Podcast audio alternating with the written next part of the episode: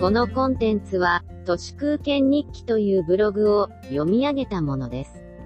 2021年1月13日水曜日、東京では検査でコロナ陽性になっても、自宅での療養を強いられている人が、すでに6000人くらいいて、そういう人たちはサイトカインストームに怯えながら、おうち時間のおうちご飯、おうちの中でも静かなマスク会食をしている方々がたくさんいます。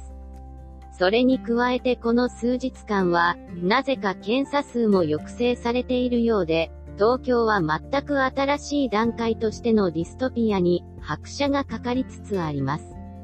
これはもう、トリアージという命の選択へとまっしぐらですね。行かなくてはならない会社そのものがなくなった私は、毎日の引きこもり生活は普通に楽しいです。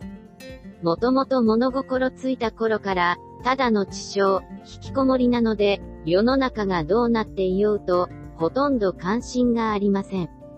私がいなくても、世界は余裕で回っています。逆もまた真なりであって、世界はなくても、私は回っているのです。おうち時間を、ゆっくりもっさり、素敵なカフェにして、ちょっと飽きてくれば散歩に出かけて、毎日1万歩ぐらい歩いていますし、昨年買った中古車を昼間の移動オフィスにして、Netflixを見たり、読書したり、音声入力でブログを書いたりしています。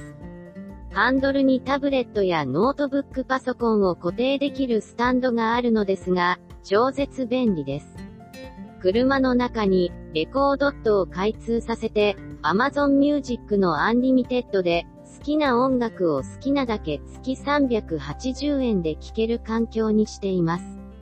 昨日見た Netflix のオリジナルドキュメンタリーで、トランスジェンダーとハリウッドについての歴史を見ていたのですが、特にトランス男性、つまり身体的な性は女性だけど、自分で認める性は男性という場合については、社会的にその存在が抑圧されていた影響もあって、あまりにもマイノリティすぎて周りに当事者が己以外に存在せず、その結果として、社会も当事者も参照するロールモデルが、ハリウッド映画に描かれる偏見しかない時代が長く続いたとのこと。確かにそうだなと思いました。ハリウッドとワシントン DC は、権力闘争という意味で大差のない超絶男性支配社会であり、性的マイノリティは、権力志向の強い男性の偏見まみれに誤って描かれ、それを見た世界中の人々が、無自覚なまま偏見を再生産するようになりました。ハリウッドやテレビメディアの誤った世界認識が、少しずつ破壊されつつあります。一方、私が日本で気になるのは、旅行や会食や家族の団らんを、絶対的に正しい快楽として位置づける、メディアのステレオタイプについてです。私は、旅行が全然好きではなく、世界一周旅行に何の価値も感じません。休みになると旅行に行かなければならない、的な GoTo トラベルのプレッシャーが嫌いです。旅行が好きじゃないと社会人ではないという風潮が最近はだいぶ廃れてきて、ホッとしています。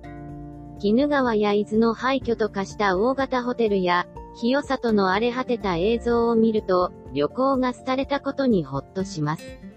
おうちご飯という言葉にもヘドが出ます。冷蔵庫にあるものを適当に食べればよいし、ご飯を食べながら団らんごっこしなきゃならないのも辛いです。旅も会食も、鬱陶しいです。お腹が空いたらスニッカーズでも一人でかじっていたい。旅行や会食ポルノが、この国では経済を回すことになっていて、不気味です。集団で酒を飲み、権力者のつまらない一言に集団で大げさに受けたりするマウンティングされ放題の会食とか、会社をボンクレで休んで、トップシーズンの料金で海外旅行に行くことが、命の選択とか、朱子学カルトの旅や飯、つまり顎足なんてちゃんちゃらおかしいと思います。以上、本日も最後まで、誠にありがとうございました。人の行く裏に道あり花の山。